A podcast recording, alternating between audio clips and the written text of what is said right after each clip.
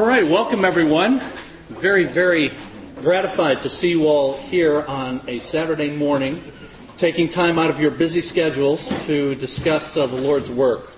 What a great uh, encouragement it is to me to know that we have not only this many folks, but uh, a few other stragglers who will be coming in this morning, and next week we'll have at least this many, uh, if not more, for our uh, second seminar on the 21st. So it's a great encouragement to me, and I want to commend you all for taking the time out of your, I know, busy schedules, and especially when you got out this morning and you saw not a cloud in the sky, full sun, and you decided to come here anyway. And uh, we look forward to a good time as we discuss the Lord's work uh, together. I think uh, one of the reasons that I'm so encouraged by seeing you all here is that I, I believe you would agree it's a sign of God's goodness to our church and the health of our church that you have this many folks who are who are willing to uh, put this kind of time in. So uh, we're going to thank the Lord for what He's done for us and uh, commit our time to Him, and then I'll tell you what we're going to try to accomplish in our time together. Okay? All right. Let's bow before the Lord. Then, okay. Father, we thank you for your mercy and grace to us, shown to us in so many, so many ways that we cannot recount. There are simply too many. Chief among them is what the Lord Jesus Christ has done for us in, in taking our sin upon himself and bearing our penalty as our substitute before you as an offering to you that you have fully accepted. And now, because of him, we are fully accepted in you. We thank you, Lord, for all that flows then from the cross of Calvary in terms of blessings to your people that we have now been changed. Our values, our desires, our priorities have been rearranged, directed Godward now and no longer selfward. We thank you, Lord, that you have given us your Holy Spirit who convicts us and comforts us and, and illumines our minds to the importance, the significance of the truth that we learn from yet another of your gifts, your Word. You've given us your truth, your revelation. You've made known yourself and ourselves and your plans for us. And Lord, in your word, you've told us what we're supposed to be doing, what our mission is for you in this world. And so, despite the fact that we live in a fallen world with all of its travail, all its trials, all of its difficulties, Lord, we know that every moment of every day, of what we are doing counts for eternity.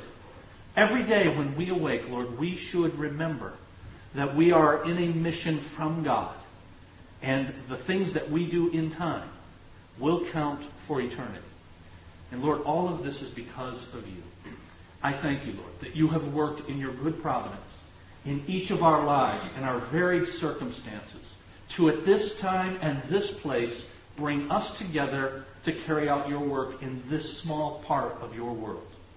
We thank you for what you have accomplished in us and through us.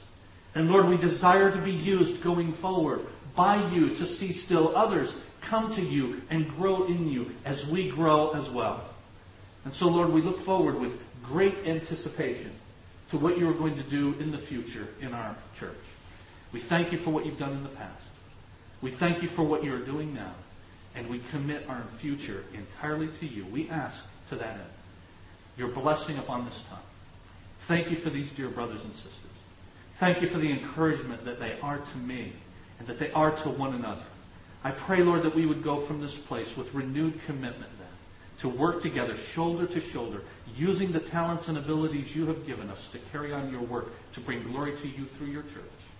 We ask your blessing then on our time. We pray in the name of Jesus. Amen. Well, you should have a notebook in front of you, all of you, and David. Those are safe. or, or there, either way. You should have a notebook in front of you, and the first page of your notebook has a welcome. Welcome to the 2009 Servants Seminar. Thank you again for taking the time to come away from the cares of the workaday world to focus on the most important of issues, the work of the Lord Jesus Christ and each of our respective roles within it. And you've seen in our program in the weeks preceding uh, today, and I have for you in that top paragraph the subject, the theme of this year's seminar. It is, and you see it on the screen as well, Larry prepared for us a salt shaker.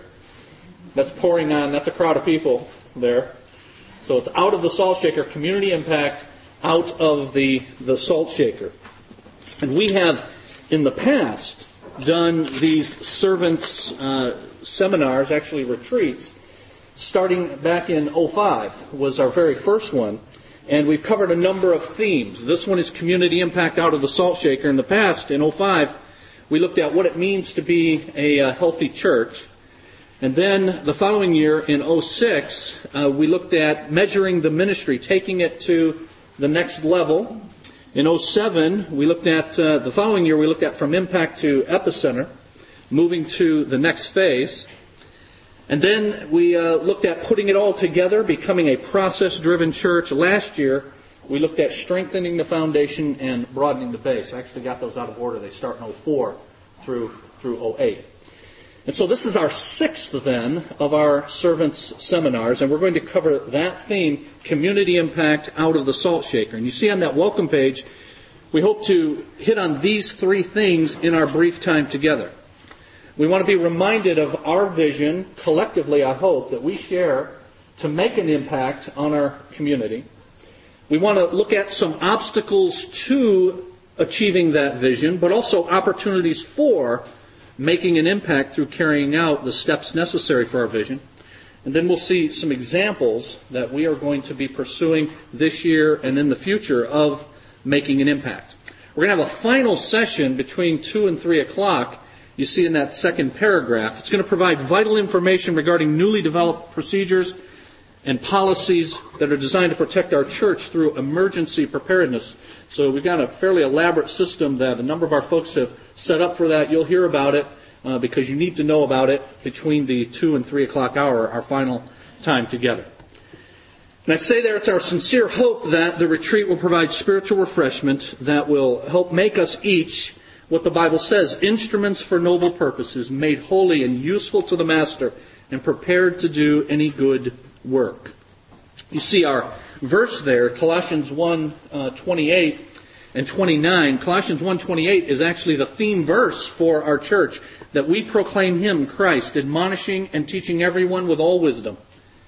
And here's our goal that we may present everyone perfect or mature in Christ. And to this end, we labor together, struggling with all His energy, which so powerfully works in us. So our schedule is, as you see there, this first session will go for about uh, 35, 40 minutes, and then we'll take a break. We'll have a session two in the notes to follow. We'll have a break for lunch, and then session three at 1 o'clock. And uh, I will have part of that, but then uh, David's going to come with a presentation about an outreach event we have coming up. Final break, and then Wayne is going to, Wayne Albright's going to be here to talk about our emergency preparedness policies and procedures. So if you'll take a look at page number two, We'll go ahead and get started. At the top of page two, I call it the vision thing, and you notice that's in quotation marks. And the reason is because it is a quote. It's a quote from our 41st uh, president, George Bush uh, Sr. You may remember that, uh, some of you may remember that during the uh, 88 campaign when he was running against uh, Dukakis, he was kind of harangued, Bush was, about a lack of vision. He hadn't articulated really what he wants to do as president. And he was following somebody, Ronald Reagan, who had laid out a very clear vision and, and pursued it. And so he was constantly asked, So, what's your vision? And one, at one, one occasion, he dismissively said, They keep harassing me about the vision thing. Well, the vision thing actually does turn out to be pretty, pretty important. Uh, we all go in the direction of our vision, whether we consciously think about what that is or not. We're all moving in the direction of, uh, of where we have set our sights. I mean, I, I heard a guy talking about training his uh, teenage daughter to drive. I've got a teenage daughter now. I don't like to think about it. And he says, you know, invariably, as he's, as he's trying to help her learn to drive, that uh, her eyes would drift off. And when her eyes drifted off, so did the car.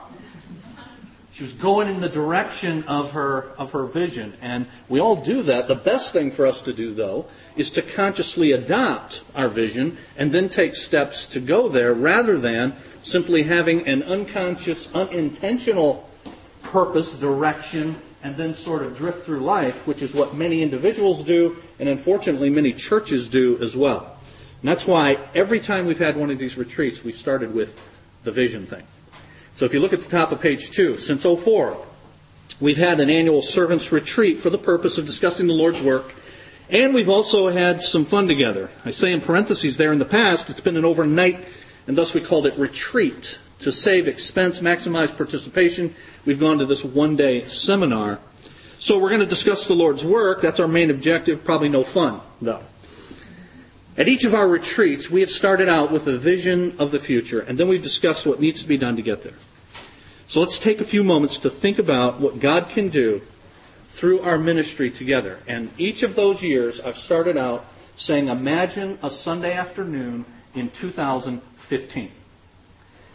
And I put that in writing for you for us to look at a fictitious journal entry on a Sunday afternoon in 2015, November 8, 2015 to be exact. And I actually went through the calendar, and November 8 is a Sunday in 2015. And this journal entry says this afternoon we baptized 13 people, 10 adults, and 3 children. Now, when I first put that together in 04, I'll, I will not stop all the way through this, it's kind of long, but I just got to say here, when I put that together in 04, looking out to 2015 and said we were baptizing 13 people, 10 adults, 2 children. Uh, I did not know that in 08, March of 08, last year, we would baptize 12 people, 9 adults and, and 3 children. And so on that particular afternoon, we baptized at least, let's say, 13 people, 10 adults and 3 children. Having joined the church, they've each received a welcome kit to help them plug into our church quickly. Their packet includes all necessary documentation, bylaws, protection policy for our children, description of our ministries, getting to know you and skills and abilities forms, discipleship track, philosophy of ministry, and so on. It also has our church's business cards with their name on it, offering envelopes, a spot to keep their certificates of completion for things like baptism, parent dedication, community institute classes, and on it goes. Now, some of these folks who were baptized came to Christ through one of a dozen evangelistic home Bible studies that we have going on throughout Downriver. Some were saved, but they had never been baptized. Others came to know Christ because we reached out to them in numerous what I call ministries of mercy, primarily counseling and support for situations like divorce, single moms, addictions, depression. These ministries are carried out by people in our church who are trained through organizations like the Christian Counseling and Educational Foundation and Stephen Ministries, which runs divorce care and, and grief care. Some came to the Lord through those ministries, but still others came through our numerous other ministries designed to reach our community sports, music, parenting classes, marriage classes. On a regular basis, we do weddings because people call to use our building. Just pause there for a second. but we're looking in 2015. People call to use our building.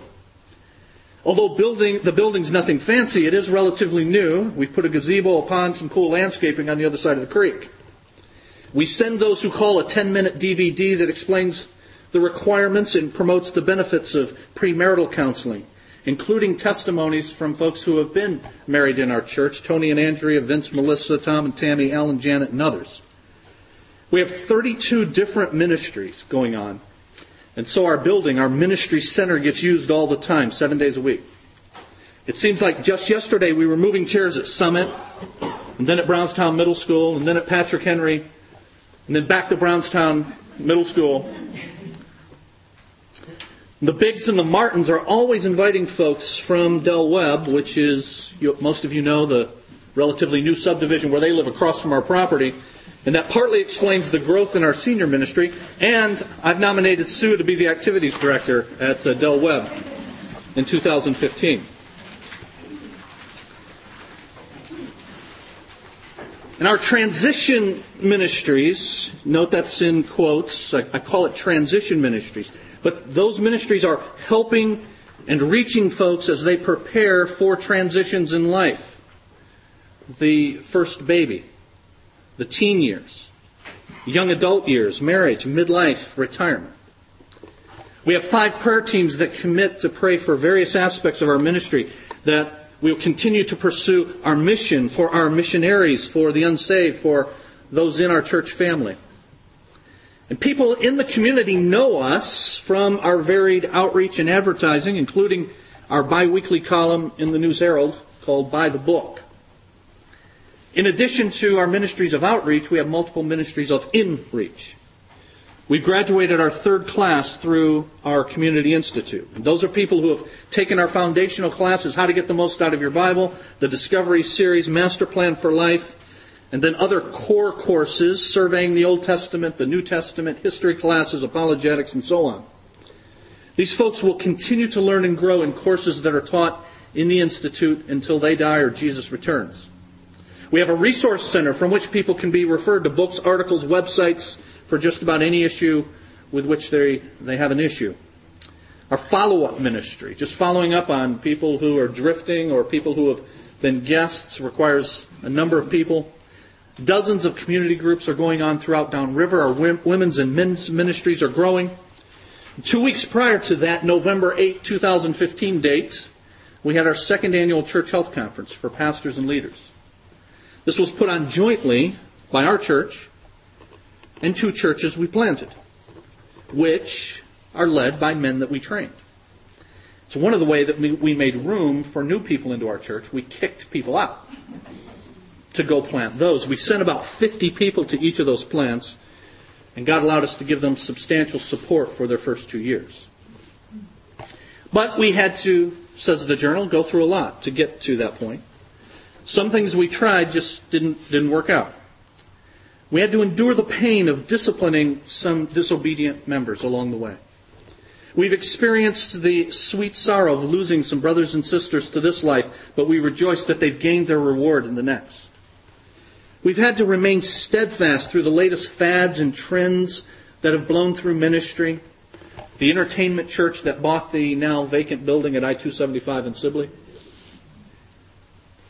By God's grace, though, we've been able to reach our Jerusalem. So that now we plan for our next church plant soon.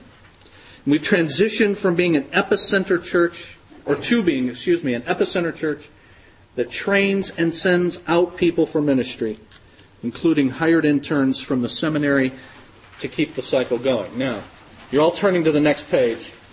The one cardinal sin is for you to read ahead. All right? That's the end of the vision thing. And I always ask when we get to the end of that at each of our retreats, I ask rhetorically, who's on, who's on board with that? And of course, I know the answer to that. I mean, I know that that has the same effect on you that it has on me.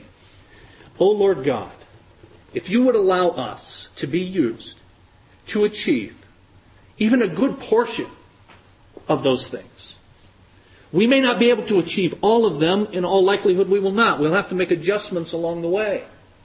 But Lord, if you would allow us to achieve a large portion of those together, we would be eternally grateful to have been a part of what you're doing in your world through our church. What does it take in order for that to happen? It's not enough to just put it on paper every year and say, wouldn't that be cool?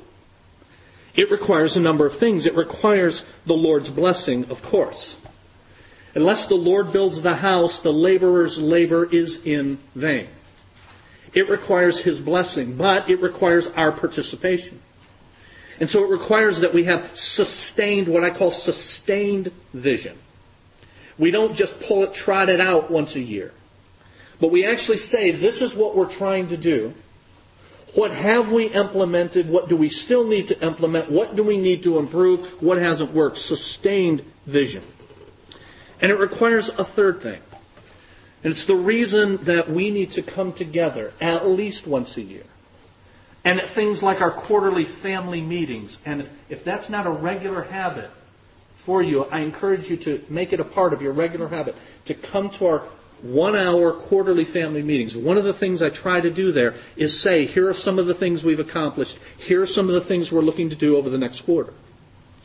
Because we need complete commitment from every one of us to do all that God gifts us to do in order to advance the mission that He's given to us. 2015 now is, of course, coming closer every year. Here we are in 2009. We started this thing in 2004. We're halfway, halfway there. The good news is God has allowed us to make great progress in moving toward these goals, but there's still still much to do.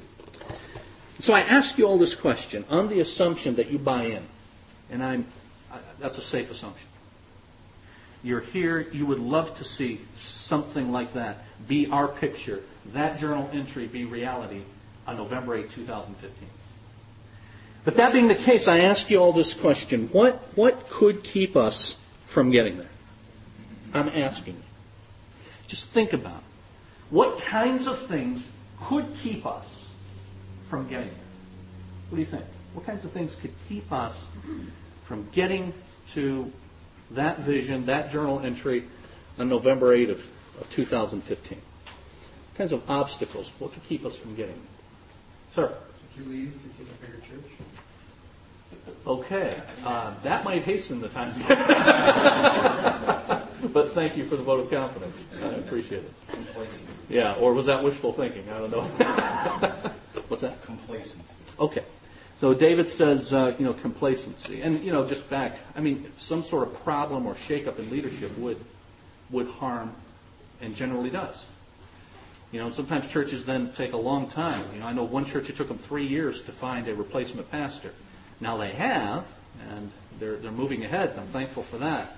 But that can set you back for that can set you back for a while. Not just the pastor, but any sort of shakeup problem, disunity in, in leadership can really adversely affect the church. So that's one. Complacency, uh, David is saying. You know, uh, I can do something about, you know, as God uh, allows, uh, the leadership issue, and the leadership team can, can do something about that as we resolve to be unified and consistent in our leadership of the church. In our own complacency, but this is the kind of thing what David has said where we all come in. Complacency, would you guys agree? Complacency will keep us from getting there. If, to put it another way, we're satisfied. If we're satisfied with where we are, we will not do what's necessary to get where God could take us. We become complacent. What else? Okay, thank you. Carolyn says we stop sharing the gospel aggressively. So that means we're not seeing people come into the church.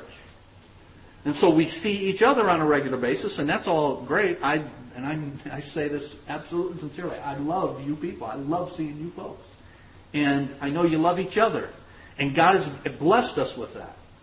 But He has also called us to love people we haven't met yet with the gospel. And if we become complacent in that, we are ingrown because we're satisfied with the family atmosphere and the love we have for one another, a great gift to be sure, but a gift to be used in order for us to use the strength it provides to reach still others through the gospel.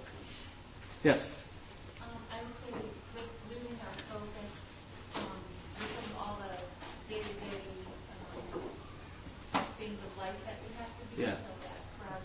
Yeah. Yeah. You know, and, and one of the reasons, thank you, one of the reasons that uh, we come away and ask you to come, again, thank you, get away from the phone and, and just have some hours of sustained focus upon that because it's easy to forget it, isn't it? Because we all are flying, man. You've got a zillion responsibilities. You've got the kids, you've got work, you've got uh, you know, upkeep of the house, you've got, you know, shoveling two feet of snow. How many times this past winter? Thank the Lord that's over with for now. You know? And, you know, just just not sickness, man, all kinds of stuff. And then we forget what am, what am I about? So it's easy then to lose the priority of our individual involvement and commitment to the Lord's the Lord's work. Well, there's all kinds of things that could keep us from doing that. Go ahead. Uh, if I see a building in 2015, then that, that's going to take some money. Okay, so not having money? Right. Okay, yeah, good. However, I will, Speaking for long. I will, I will just say that what Ed is saying is, okay, well then, is, it- is, um, is the building, is the building crucial to what you do in this vision of 2015? You notice I had it in there. You know, we have a ministry center and people get married there and we're using it all the time. But the, truth of the matter is, uh, I don't have any earthly idea whether we'll be in a building in 2015. I don't, I don't know that. Uh, in a, in a church building on our property on Inkster Road. I don't know that. So here's what we have to resolve to do. We have to resolve to say that we will not allow facility to keep us from moving our vision forward. That the facility will help us move our vision forward.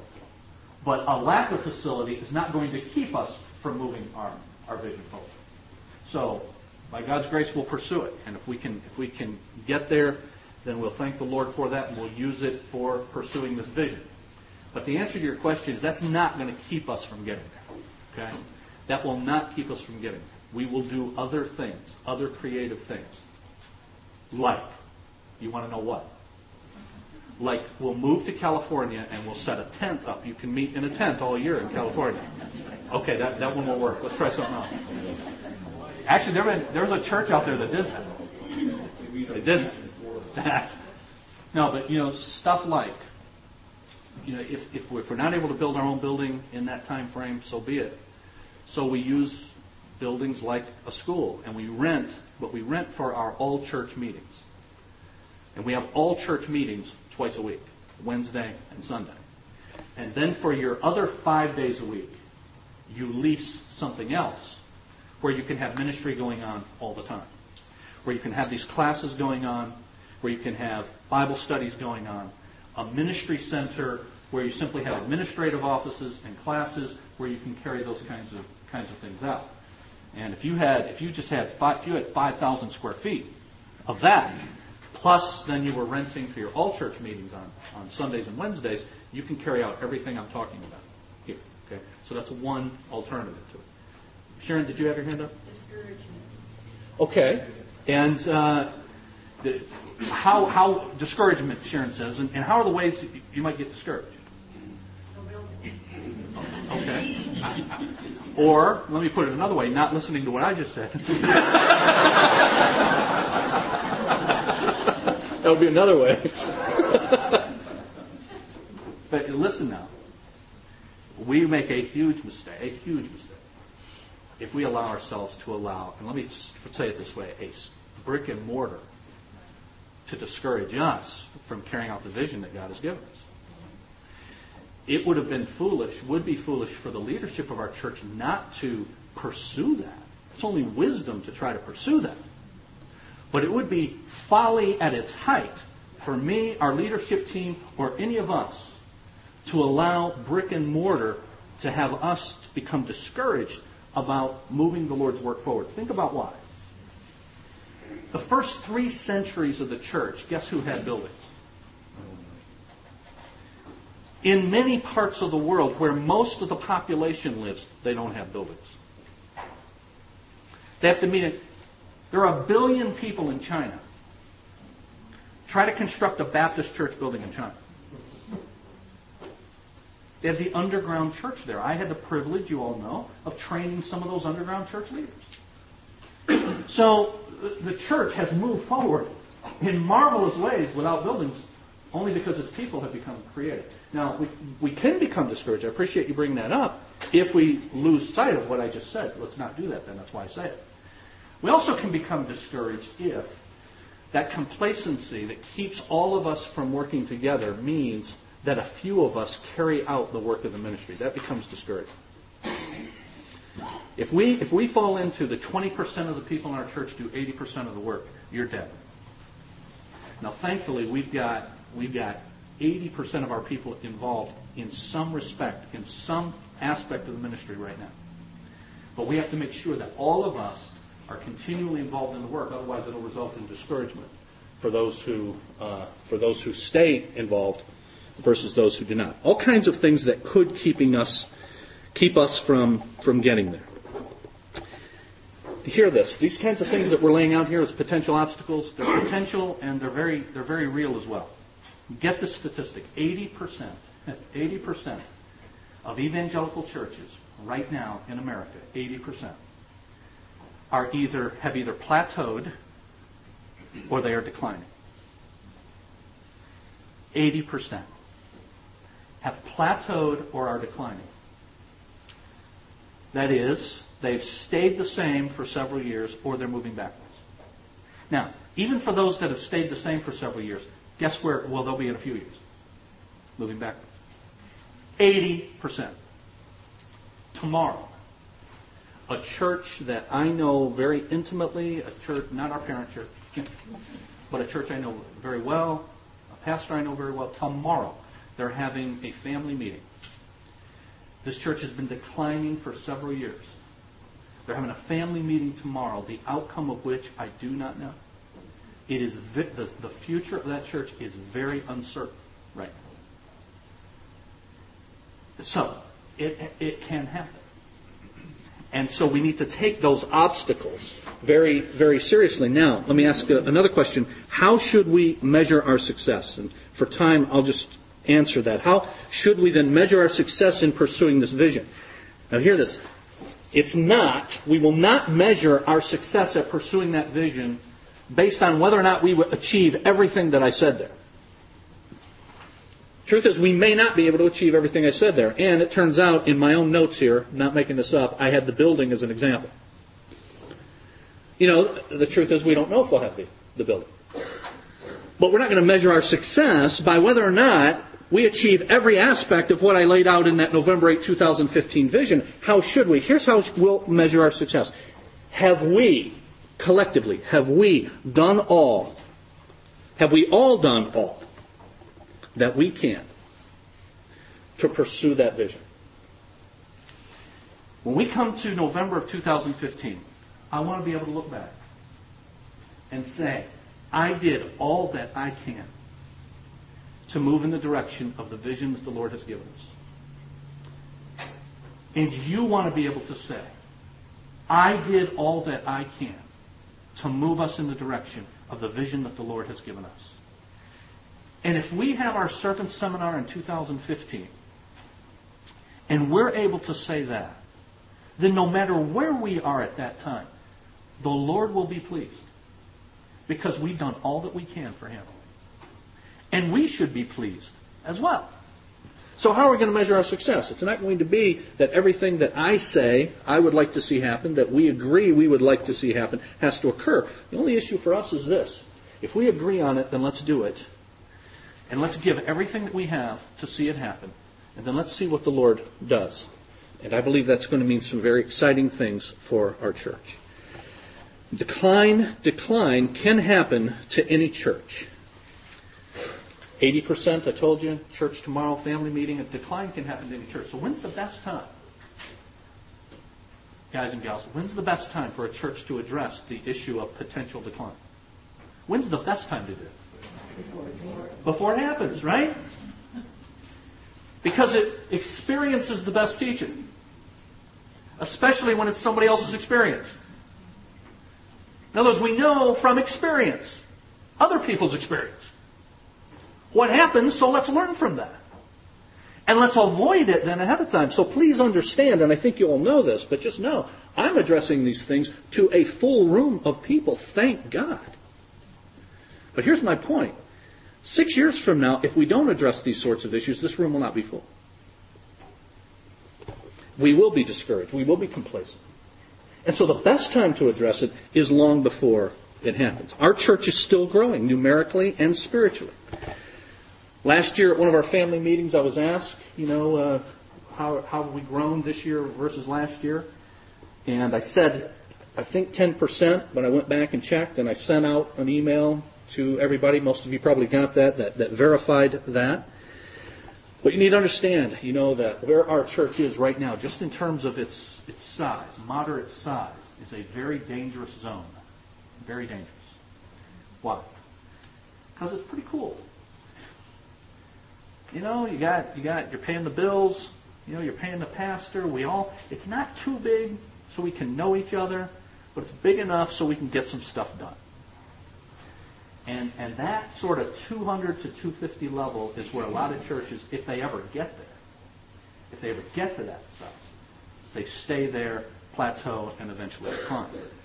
And so it's a very it's a very dangerous level for us, and so I think it is wise. Obviously, I think it's wise. That's why we're doing that. And the Bible warns of this issue of decline, and that's on page four. You may turn the page.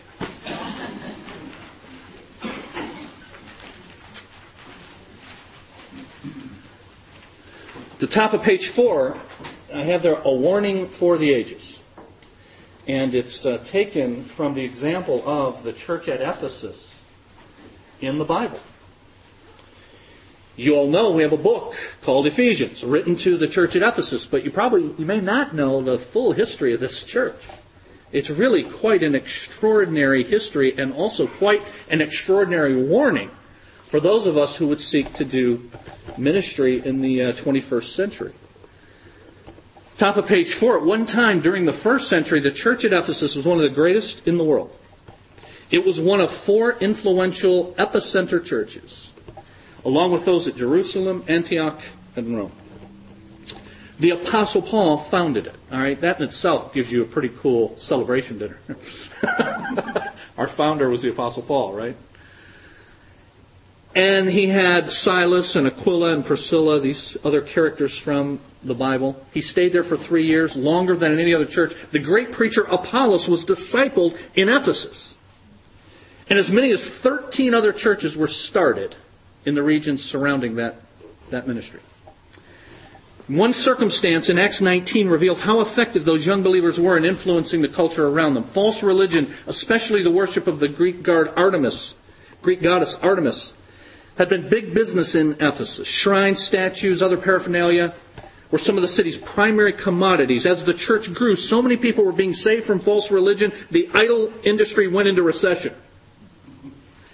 The impact of the church was so significant, in fact, that local craftsmen became afraid they might be out of a job. They even incited a riot in a desperate attempt to drum up support for pagan worship in their town. A similar situation developed earlier in Thessalonica where the unbelievers in the community were saying about the apostles, quote, these men have upset the world, who have upset the world have come here also. The impact of the believers at Ephesus could be described the same way. They were, quote, turning the world upside down, as the King James translation says. So Ephesus was this great church in its early days, making a difference for the Lord in its community and in the world, but Paul knew it could not rest on its laurels. When he said goodbye after those three years to the leaders of that church, he warned them of the need to stand strong in the face of difficulties that would come. Here's what he said. Keep watch over yourselves and all the flock of which the Holy Spirit has made you overseers. Be shepherds of the church of God, which he bought with his own blood. I know that after I leave, savage wolves will come in among you and will not spare the flock. Even from your own number, men will arise and distort the truth in order to draw away disciples after them. Be on your guard. And sure enough, the false teachers, ego driven leaders began to afflict the church after Paul left. And that once great church began to decline. Now note this. The sad process of going from flames to embers had begun by the time the apostle wrote his first letter to Timothy. In that letter he says to Timothy, stay in Ephesus so that you may command certain men not to teach false doctrines. Now, just follow, though, make sure you follow along. Paul founds it. He's helped by Silas and Aquila and Priscilla. Apollos is discipled there. They're turning the world upside down. And still, in a church like that, they begin to have these problems. So much so that Paul's prized protege, Timothy, is sent to Ephesus to lead that church. And he says to Timothy, I want you to stay there in order to, among other things, correct these problems that have occurred in this church. So they got Paul, they got Apollos, they got Timothy. Top of page five.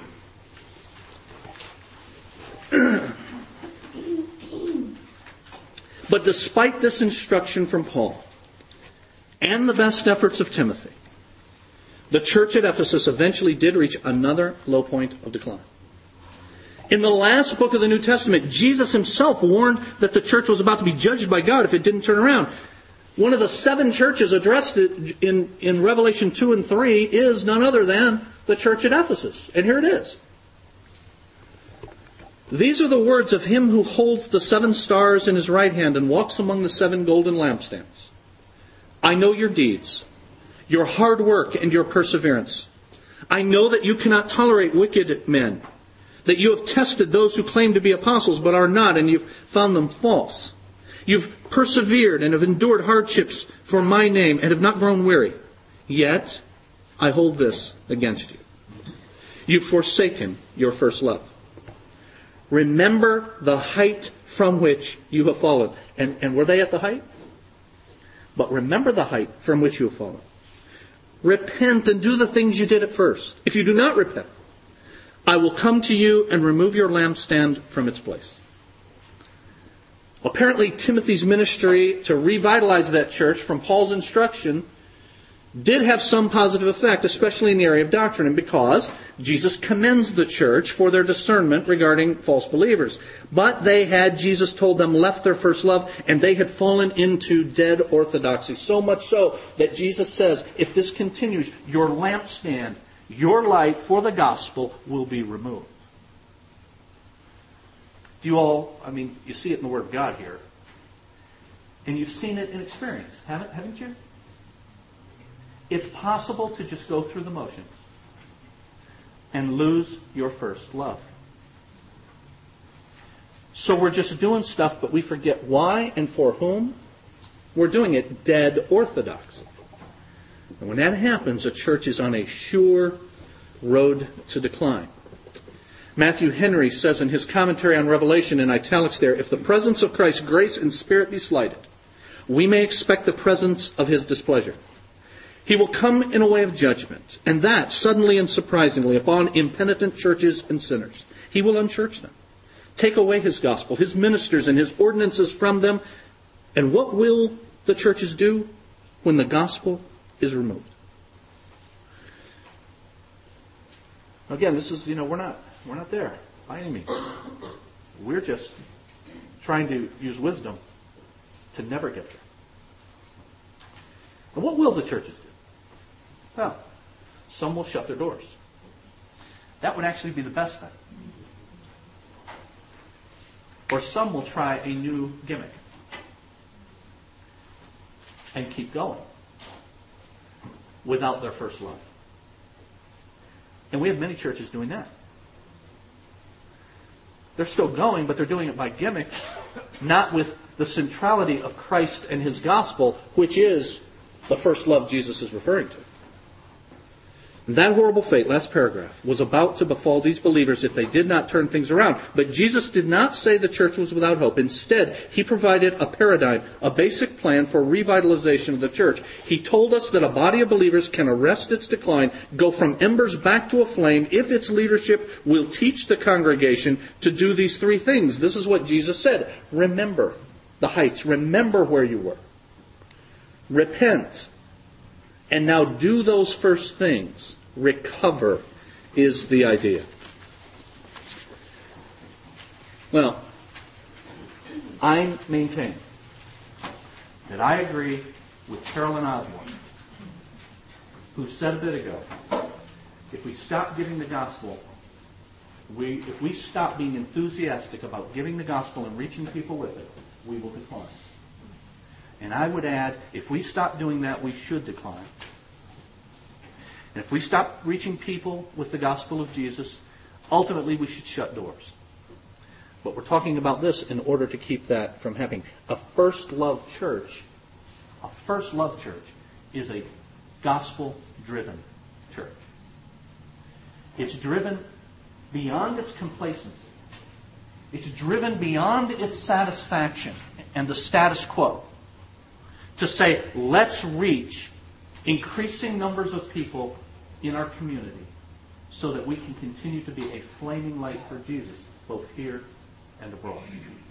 So, in our next session, that's what we want to talk about. Okay? Remember? Let's remember what we're about. We're not remembering from where we've fallen. We haven't fallen. But we've all agreed this is the best time to keep that from happening. So we'll remember what we're about. And we'll renew our commitment to moving in the direction of our vision. And then we will uh, recover uh, some of the things, give some ways to recover some of the things that perhaps in some of our lives are in the process of being lost. Okay? We'll do that in our next session. And it is 1050. And I said this session would go until 1050. All right? And we will come back at 1110. Take a break. All right?